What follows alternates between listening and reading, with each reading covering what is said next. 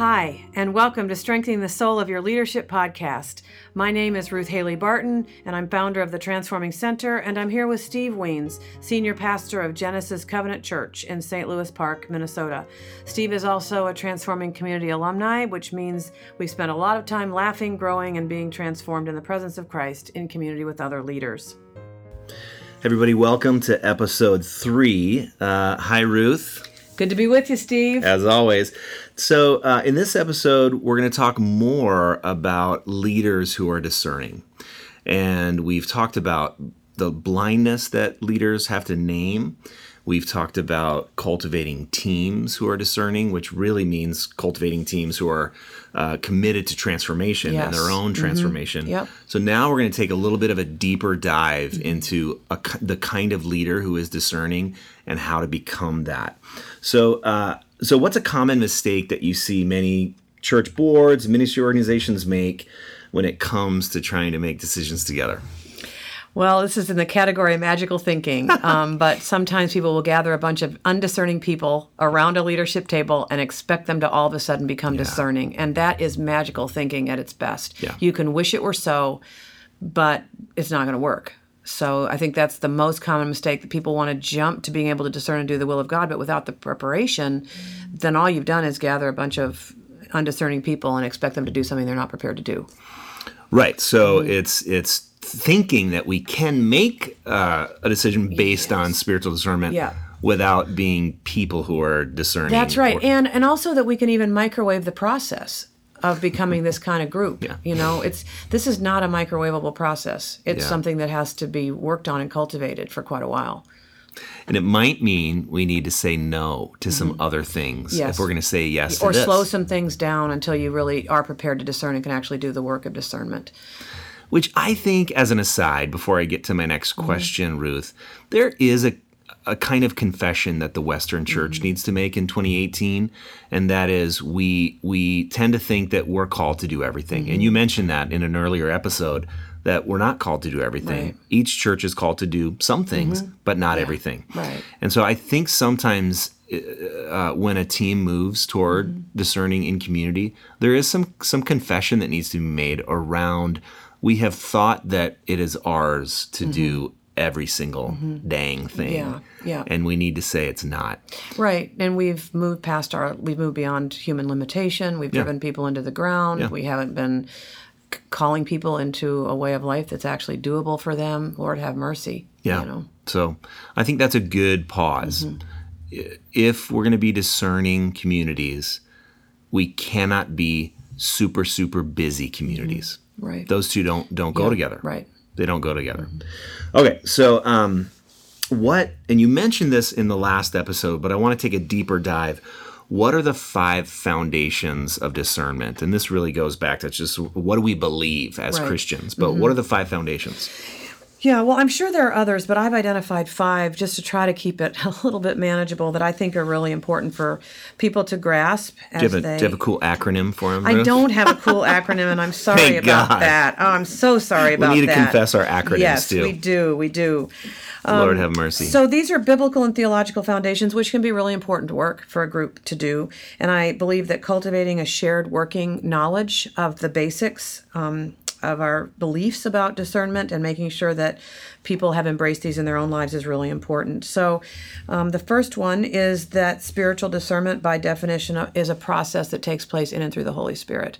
So we mentioned last time, um, well, the last two times we've talked about the Holy Spirit as the third person of the Trinity, and that discernment is going to require that we believe that there is actually a third person of the Trinity, and that we move beyond functional atheism, and we are willing to engage that person and to believe that that person can be listened to that that, that person has something to say to us that we can actually respond to that person in in relationship. Um, the scriptures are so clear. First corinthians 2 in particular talks about the holy spirit as the only one who comprehends what is truly god's. You know so without the holy spirit we simply cannot do discernment. So in some cases depending on people's faith traditions we might need to stop for a bit and discuss what do we really believe about the Holy Spirit in Yeah. our tradition, and is it fully orbed enough? Do have we really grappled enough with the Holy Spirit? Now, of course, there are going to be some traditions where everything's about the Holy Spirit. Yeah. So Pentecostals and Assemblies of God and things like that have a much greater role for the Holy Spirit in their own theology and practice. But for those of us who are Protestants, we tend to be sort of heady and intellectual in our approach, and so we haven't really grappled with the Holy Spirit. And the Holy Spirit makes us a little bit nervous, and it feels kind of mystical. And so, um, to grapple with what we really believe about the Holy Spirit can can be important you know Paul Anderson does talk about the leadership of Christ as it's as the head of the church. And if we really believe that, how are we opening to the leadership of Christ as the head of the church? And we know biblically that that, that happens in and through the Spirit of Jesus Christ. Um, alive and present with us now. So we, we might need to talk about the, the Holy Spirit just a little bit. Um, so the second building block for discernment in terms of what we believe about it is to realize that the impulse to discern, in other words, the desire to discern and do the will of God as our mode of operating in leadership is in itself a good spirit that needs to be cultivated. So um, in First John, we're told to to discern the spirits to see which ones are from God. That's part of what discernment is, the ability to discern the spirits. And the desire that any individuals or that a group shares to discern the will of God as the way in which they're leading, that is a really good spirit Yeah. that needs to be leaned into, fanned into flame. Yeah, we've got this desire among us that's a really good desire. Let's let's capitalize on that. Let's really lean into it and give the group uh, what it's longing for and what it's desiring in that in that regard. David Benner in his book points out that his book Desiring God's Will, I think is what it's called. He talks about the fact that when a group wants to follow the will of God rather than following their own will, you know, because we're so wired for egocentricity and control, that it's actually a pretty amazing thing hmm. when a group of leaders gets together and affirms that they want to discern and do the will of God because they're already moving against their false selves. Hmm. They're already moving against ego by wanting to give themselves to something other than their own ego and their own drivenness. So it's a beautiful spirit when Yes. that begins to emerge in your leadership group. So it means that we're going to have to learn how to stop willfully asserting our own wills in order to open ourselves to the will of God as it's unfolding already. Because let's be clear about that. The will of God is already unfolding. Right. We have the opportunity to lean into it and participate in it or to move against it because of our own ego and willfulness. So I find that exciting. We're finding ways to participate. The will of God is already unfolding. And haven't you found that when when you do that, the sense is freedom? Like mm-hmm. That's what I found. Like w- when you actually let go of your willful desire that was so important to you, uh, it's it's not that much of a loss. Right. It actually feels like freedom. Yes, exactly. And where the Spirit of the Lord is, there is freedom. So Yes. when we're sensing that freedom, we know we're right there with Spirit, Yeah. you know, Yeah. which is very exciting. The third building block is a deep belief in the goodness of God. And Yes. this might feel like going back to third grade Sunday school. You know, well, of course, I believe in the goodness of God. Don't you, Steve Wiens? Jesus you know? loves me, this I know. That's right. And yes, it is. And hopefully, we've been taught about the goodness of God since we were very, very little. But what I find in working with pastors and Christian leaders is that many underneath, you, do, you don't have to scratch very far for them to start talking about the fact that they really don't believe the goodness of God to them personally. Absolutely. They've ha- experienced hard things in their lives. Maybe they've had family of origin experiences with the father in particular that has caused them to really question whether or not God is good.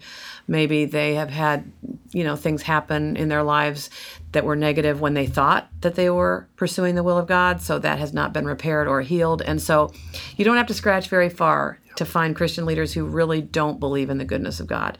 And so we might need to rest here for a while because it's very hard for us to give ourselves over to the will of someone that we doubt. Yeah. On that level, you cannot open up and be receptive to someone that you think might not be good to you in the end. That's true in human relationships and it's true in our relationship with God.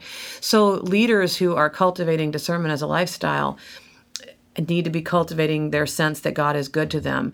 You know, it, I remember, you know, when I was young and, you know, in college, that sometimes we would say that we were afraid to give ourselves to the will of God because we would end up a single missionary in Africa. Yes, yes. You know, and of course, I've now been with people whose dream is to be a single missionary in Africa. So let's watch out Yeah. for that. But my point is that we can all probably identify whatever we think is a worst case scenario for our lives and say, man, if I really open up myself to God, God's going to ask me to give up something I really want, or God's going to ask me to do something I don't want to do. Mm-hmm. And really, underneath it, we don't believe in the goodness of God. Yeah. So this will need to be challenged if we are going to become discerning people because believing in the goodness of God then means that I can have interior freedom Mm-hmm. in my discernment. I can't be free if I'm doubting God's goodness to me. Yeah, I 'cause we're afraid. We're afraid to give ourselves to it. And so it's interesting that Dallas Willard talks about the fact that the first thing we do with apprentices or disciples is to help them to understand the goodness of God's intentions towards us and his uh, capacity to carry it out.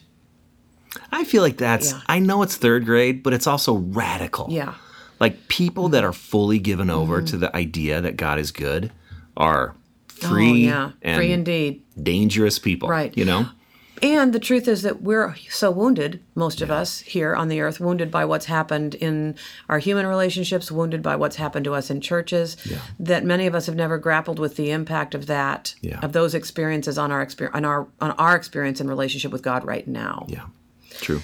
So, um, when you're helping people to enter into a discernment lifestyle, this might be something that we have to wrestle with and grapple with and somehow embrace together. Fourth building block for discernment is the conviction that love is our ultimate calling. Now, that's challenging too to hard driving leaders because love feels kind of soft, right?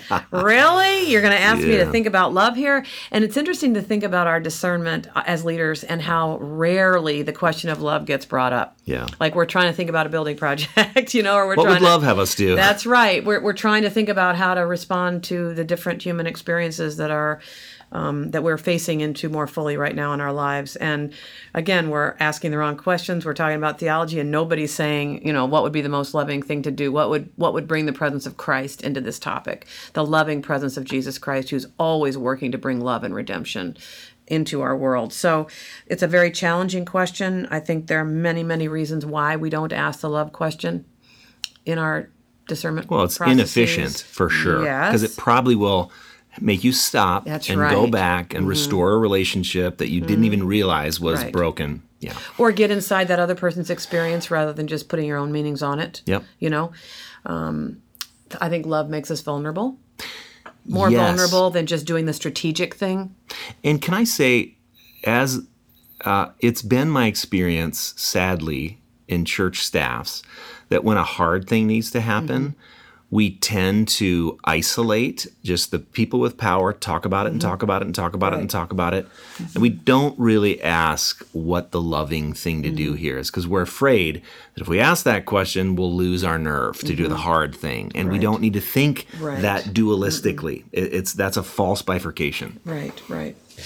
Well, and I think too to invite those persons into the room and listen to their stories and allow yourself to be truly impacted by the eyes and the face of a real person Yes. as opposed to a concept Yes. you know that's challenging We're, we need to we'll be open then to being influenced by someone and it will be harder to you know to maybe hang on so tenaciously to what we have convinced ourselves is true and right Ruth, I think this is huge right here. I mean, this is just huge. yeah it's hard to be human It is. It's hard to sit with each other in our humanity. It's a whole lot easier to just be strategic or theologically minded, you know? So we don't throw all that out, but it all has to be there. Everything belongs, right? Yeah. Uh, I heard Jean Vanier say one time if God is love, then God must be the most vulnerable being in the Mm-hmm. universe. yeah. Right. Yeah. Yeah. Wow. And then the final building block is that we are committed to doing the will of God as it's revealed to us, and we've committed ourselves to that before we know what the will of God is. Snap. Yeah. So, I mean, what I've seen is that oftentimes we, we want to make discernment sort of a parlor game. So, well, if this works out well, then we'll go with it. Yeah. But I can always leave myself an out. So, if this discernment thing doesn't work out, or if God leads me to something I don't want to do, then I'll just pretend we never did that. Yeah. You know, so in order for us to be discerning people, there has to be this deep commitment to the will of God before it has been revealed so that we don't make discernment into a parlor game um, where we can just dismiss God's will if we decide we don't like it. That's just not even respectful. And I don't know that God is going to waste God's time showing up to give us a discernment if there's if we're giving ourselves an out. I'm in the church plant world, Mm-hmm. and our church plant coach, when he hears people say, "Well, you know, if this church plant doesn't, doesn't work out, I have you know an education in law. So and then he just stops him and Mm-hmm. Says, "Hey, you know what? If you have a plan B, Yeah. I'm going to ask you to just stop the project Yeah, right now. very good. There is Yeah. no plan B with this. Right. Yeah. Wow. Yeah, and he gets in our faces. Yeah. And but it's good. Like Yeah. we need that. You know. We do. Yes, we do. Yeah. Whew. Okay. So five foundations, and I think those are so helpful just as returning points to in Yeah. any leadership setting that is trying to be both spiritual and deeply Christian, actually, that we need to return to those things the goodness of God, the activity of the Spirit. Uh, so, so good. Um, so I've I've heard you talk a lot about the need for leaders to cultivate the ability to pay attention to the internal movements of what St. Ignatius calls consolation and desolation, and to learn to trust those over time. Can you say more about how that needs to be a cultivated habit in the life of a discerning leader? Yeah. And this is another one of those places where what someone is practicing personally, then um, they can bring that over into the leadership setting and it makes them more effective. So, you know, the dynamics of consolation and desolation, which we talked about in great in great detail when we were in the Sacred Rhythms podcast, um, those are inner dynamics of the heart that one learns how to pay attention to and to discern. And I think I made the point, and I'll make it again here, that consolation and desolation are not primarily emotions. There's the surface chop of emotion, but consolation and desolation are deeper, more visceral dynamics. They're like sort of in your body that you can pay attention to. So when Moses says to the people of Israel, See now I've set before you life and death, choose life so that you and your descendants might live, he actually talks about visceral in the body experiences. He says the will of God is not something that's up in heaven that you have to go up there to get it. It's not across the ocean that you have to send someone across the ocean. No, it is in your mouth and it's in your heart for you to discern, you know, for you to know viscerally in your body. So sometimes when people are afraid that what I'm talking about is sort of an emotional, very subjective thing, I'm saying no, it's these are not primarily surface emotions. They are visceral in the body experiences, and God created our bodies to know these things. So when we're paying attention to them, we're paying attention to our bodies in one of the ways that God intends for us to pay attention to our bodies. Um, so when a leader has become comfortable with paying attention to those in their own personal discernment, then they've learned to trust them and they can bring those to the leadership environment. And if other leaders have been practicing that as well, then the other leaders will receive that as being as significant as it is. So that that that's how this works together, moving from personal to corporate leadership discernment. Yes, and I also think if you're the point leader and you're feeling some consolation Mm-hmm. or desolation about something, if you have a model that says it's up to you alone Mm-hmm. to discern that, then oh my gosh, you better be right. Right. You know, but if you can bring that to a table of people who are also discerning, Yes. then you can say, "Hey, no no pressure here, Mm-hmm. but I'm just curious. I keep feeling desolation Right. Mm-hmm. about moving from 2 to 7 services." Yeah. um, is, is, is anyone else feeling desolation about Yeah. that? I don't get to decide alone. Right. Um, I don't know why that's. Um, I love that In fact, about. I think I might have to jump off a cliff if we decide that we're going to seven services. If that means anything to anyone. um, Eugene Peterson tells a story in, in The Pastor where his daughter comes to him. This is kind of a famous Mm-hmm. story, but and says, Daddy, you've been gone 30 nights in a row, or something like that, you know? Yeah. And then he just goes to his board and says, I quit. Mm-hmm. I, I actually am I'm quitting the pastorate because it's ruining Mm-hmm. my family. And then they, they go, Okay, but can we just ask you a couple of questions before Mm-hmm. you announce your resignation? And it's basically, what do you love about the job and what do you Mm-hmm. not like about the job? And he loved teaching and getting together with people, and he didn't like running the the the affairs of the church. And so they said, well, how about if you let us run the affairs of the church and you can mm-hmm. you can keep keep your job and keep mm-hmm. preaching and being with people. And it was this movement of, you know, Yeah. because he felt this desolation. Right. If if my daughter is telling me that I haven't been home for mm-hmm. 30 nights, then th- this is not good. Right. This is not a good thing. But then what I loved about his board is they didn't engage him in some, well, pull out your job description. What does it say? Yeah. They noticed deep desolation. And who knows, maybe they were uh, noticing it too. Maybe they were at 30 of those meetings Yeah, too. right. Mm-hmm. and maybe it was ruining their. So I, um, my point is when you agree to group Mm-hmm. discernment, community discernment, it is a great thing for the point leader because now we don't have to be absolutely right with everything we are Right. thinking in our spirit, in our gut. We can bring those consolations and desolations to the table for discernment. Right, right. Um, I remember a time in our own unfolding here in the Transforming Center when we were at a retreat center. Our offices were at a convent close by where we where we are now, and it was becoming really apparent that that they were going to have to sell that property. And so, for a brief moment, I bought to our board whether or not we should consider purchasing this retreat center, and it was you know quite run down and in need of much repair and things like that. And I remember bringing it, feeling like we should consider this opportunity together. And one of our board members, who happened to be our treasurer at the time, he, he, he started to talk about it and he kept gripping his chest. He kept literally like clutching his chest and talking about how it felt to him physically when he thought about purchasing this retreat center, which would have become a money pit. It already was Yeah. because there was no way to bring it up to code or anything like that.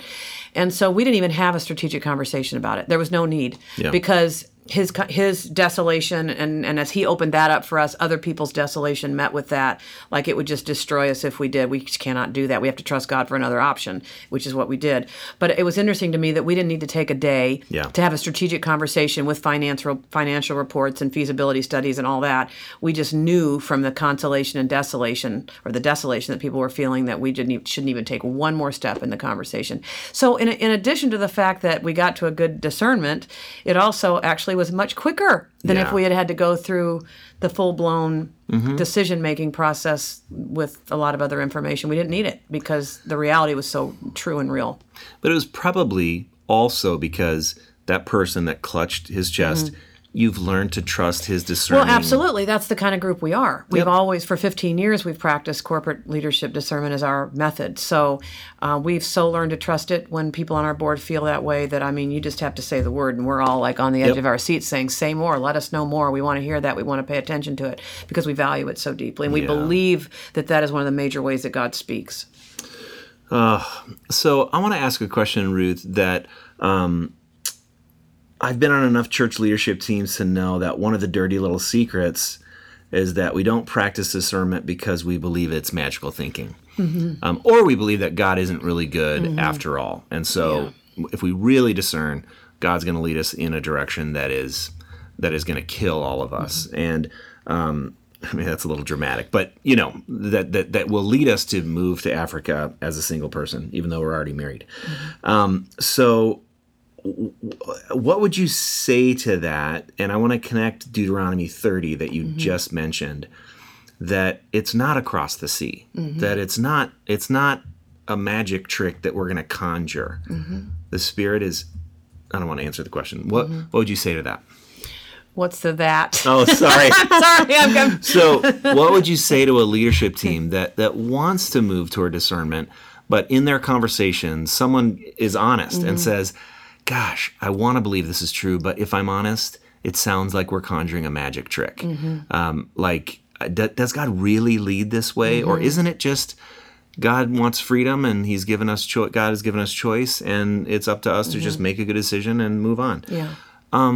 I, I guess I'm just asking for some wisdom to, and I'm not talking about skepticism. I'm just talking about honest. Mm-hmm. Yeah. Really? Yeah. is this really the way God works? Yeah.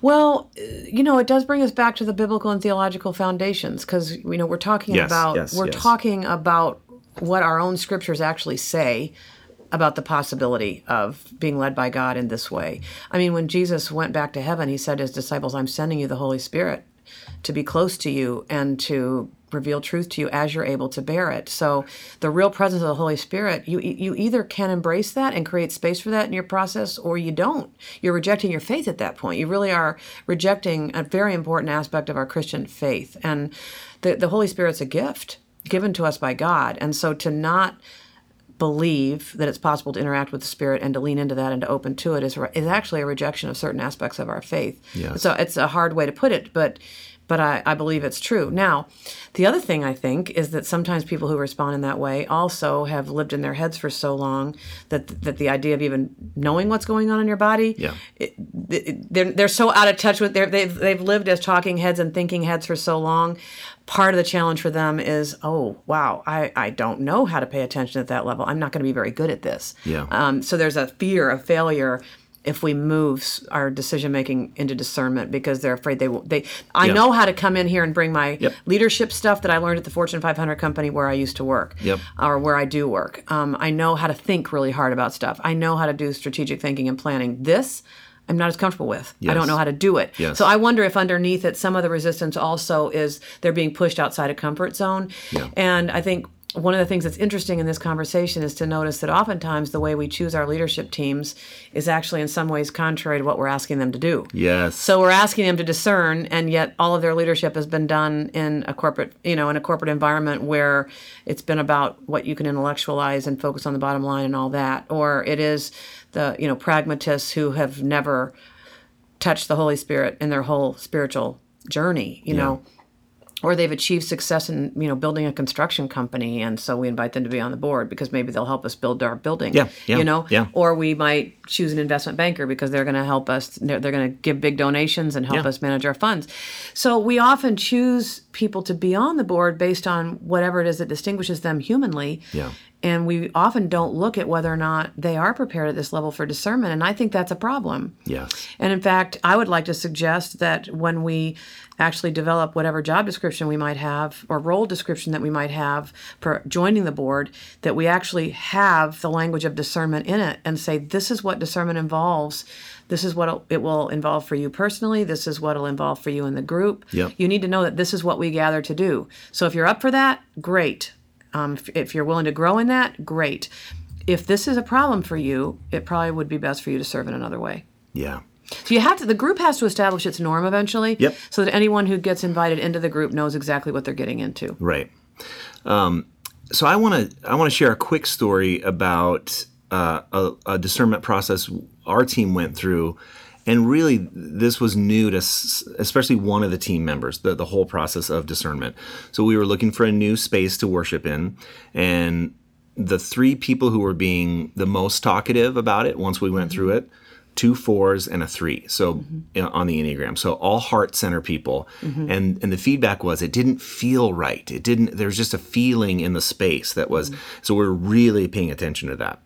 But then the person that was newer said um, i get that and i even felt a little bit of that too but would you mind if we we just work through on a whiteboard kind of some some based on what we have been looking for, what does that space fit Yes. Mm-hmm. and what doesn't it fit? So we did that. We spent Yeah. Mm-hmm. the next 20 minutes just, and then all of us had consolation. Like, oh, actually, That fits. it, it fits. Yeah. And now we ended up not getting the space because of a decision someone else made.